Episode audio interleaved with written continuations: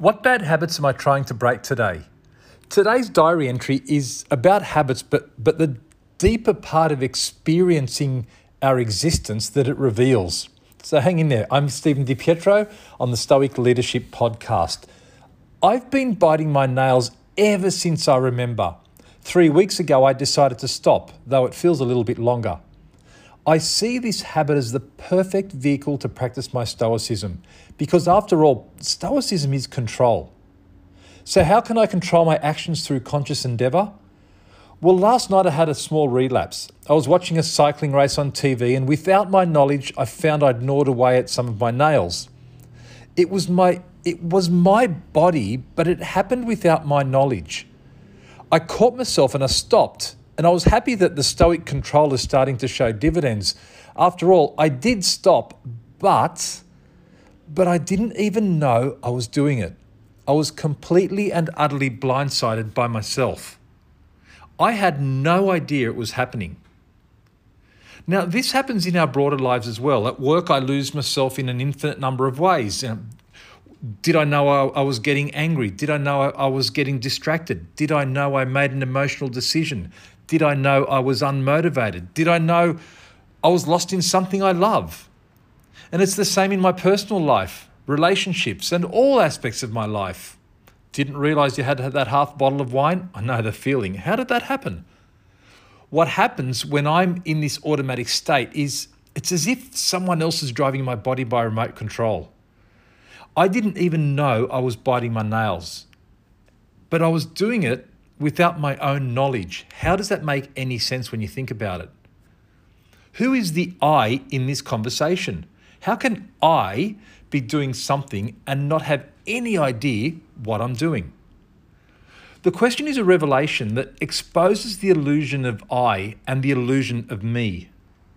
This thought process has been quite profound for me, and it's really added a layer to my Stoic learning because, after all, we spend our whole lives learning. The subconscious is evolutionarily the oldest part of our brain, the reptilian brain. We all know about that. And it also uses the least energy. It does things automatically. It flinches through life without thought, just reactions. Our conscious mind is, as far as we know, unique to humans. It allows us to experience our existence and make if then decisions. So, if this happens, then what will I do? If this, then that. If this, then that we basically can simulate the future. We can simulate what we think will happen. And that gives us a, a, hugely powerful tool in survival. Like, should I cross the stream or go around the big, deep valley? Should I do this or should I do that? And we can weigh up the costs and benefits. So these decisions are not automatic, they take conscious thought. See, a flower has the unique ability to flower when it's sunny. But it can't help it. It can't decide. It just happens. A dog will bark. Even my heart, my heart will beat even when I'm asleep. My bodily functions don't define me as a human. Humans are defined by consciousness and the ability to make decisions which override the subconscious. So I'll just say that again. My bodily functions don't define me as a human. But as a human, I'm defined by consciousness that innate ability to make decisions which override the subconscious.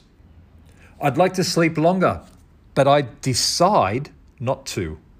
I'd like to gorge myself on sweets, but I decide not to. A Labrador has no such control. This ability to make a decision defines us as humans. And Stoicism is all about being the best human that you can be what defines us and, and, and makes us stand apart from all other species is this ability. Our subconscious is our remote control. It's efficient, it uses very little energy, but it's a remote control for certain actions. Giving it control takes us further away from what it means to be human, to be conscious, to be a decision making machine. So, what would a Stoic sage say to me? They'd probably say that we should do what defines us. Rationality and control actually define us. So, to be living in consciousness is to be mindful. Stoic mindfulness is a practice of having complete awareness of everything I'm doing. including my emotions. I can practice mindfulness with med- meditation, but I'm finding that thinking and journaling is getting me to a similar place. I'm, exam- I'm examining the, the, the transition between the automatic and the intentional. Our consciousness is the observation of the pattern of our unique universe. I'll say that one again. Our consciousness is the observation of the pattern of our unique universe. No one has my view of the universe. I've got my own independent view of the universe. And for all I know, none of the rest of you exist, only I do. But we don't know that and we can't prove that. But my view is unique. So I'm uniquely looking at the universe. Therefore, I am this universe observing itself. That is the nature of consciousness itself. Consciousness is about examining those thoughts and examining existence. And as far as I know, I'm the only one in this universe. And in fact, I am the only one in this universe because I look at it completely differently to anyone else or anything else in the universe. Now, ultimately, meditation destroys any notion of that little person inside my head called me. And I want to return to this concept of I and me. Upon examination, there's nothing there. What was making me bite my nails? Not me, because I didn't want to. So, who was it?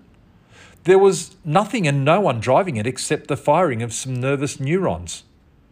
But my existence is something more than those automatic actions because I recognize that there's something happening.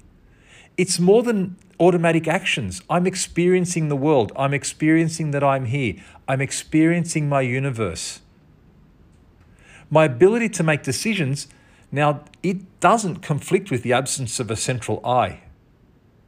Consciousness is all we are. And consciousness is patterns of the world entering and leaving our awareness. We observe these patterns and we're conscious.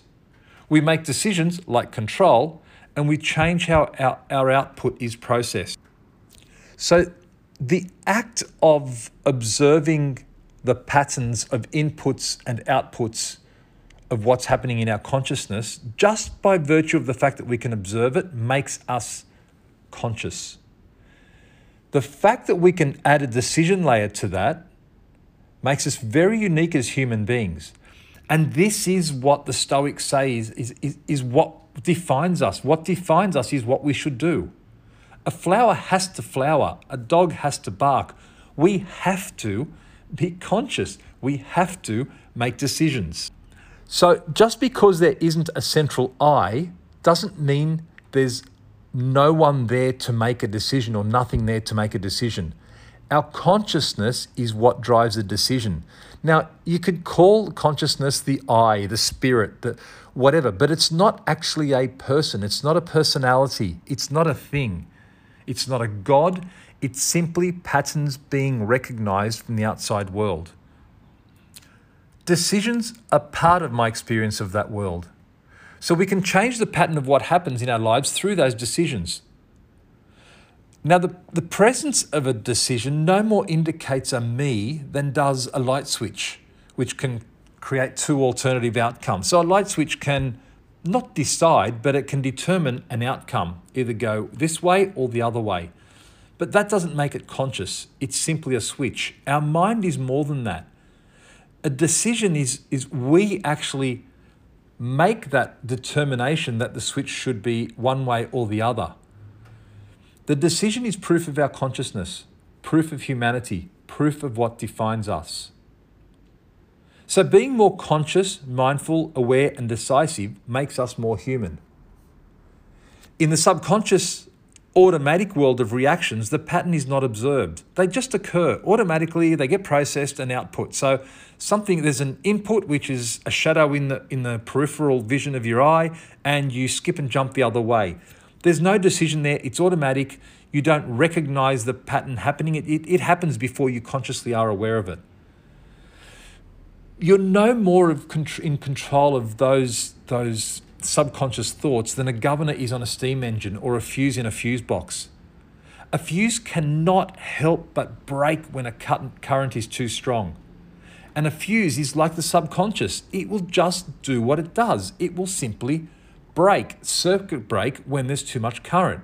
You will jump when there's a shadow in your peripheral vision. There's no decision, there's no acknowledgement of it happening, there's no consciousness. So, consciousness, to wrap up, allows us to observe the patterns of existence and observe the decisions we make. So, this is wrapping this complex issue up. Consciousness allows us to observe the patterns of existence and observe the decisions we make. Stoicism lives in decisions. Just making a decision is enough. It takes us further away from being this automated, remote controlled bag of flesh or an autonomous eating and repro- reproducing DNA replicator. I mean, just making a decision in itself, a conscious decision, makes you more human. Stoicism's taught me to catch the subconscious, like when I'm biting my nails, and simply to decide to take control of my action through conscious decisions. Stoicism deals with our moment to moment actions and making conscious decisions towards a virtuous life. Nail biting is the perfect exercise to check in and train my mind. It also gives me an idea of the progress I'm making, although last night I regressed a little. Once again, I'm Stephen DiPietro. Thanks for tuning in.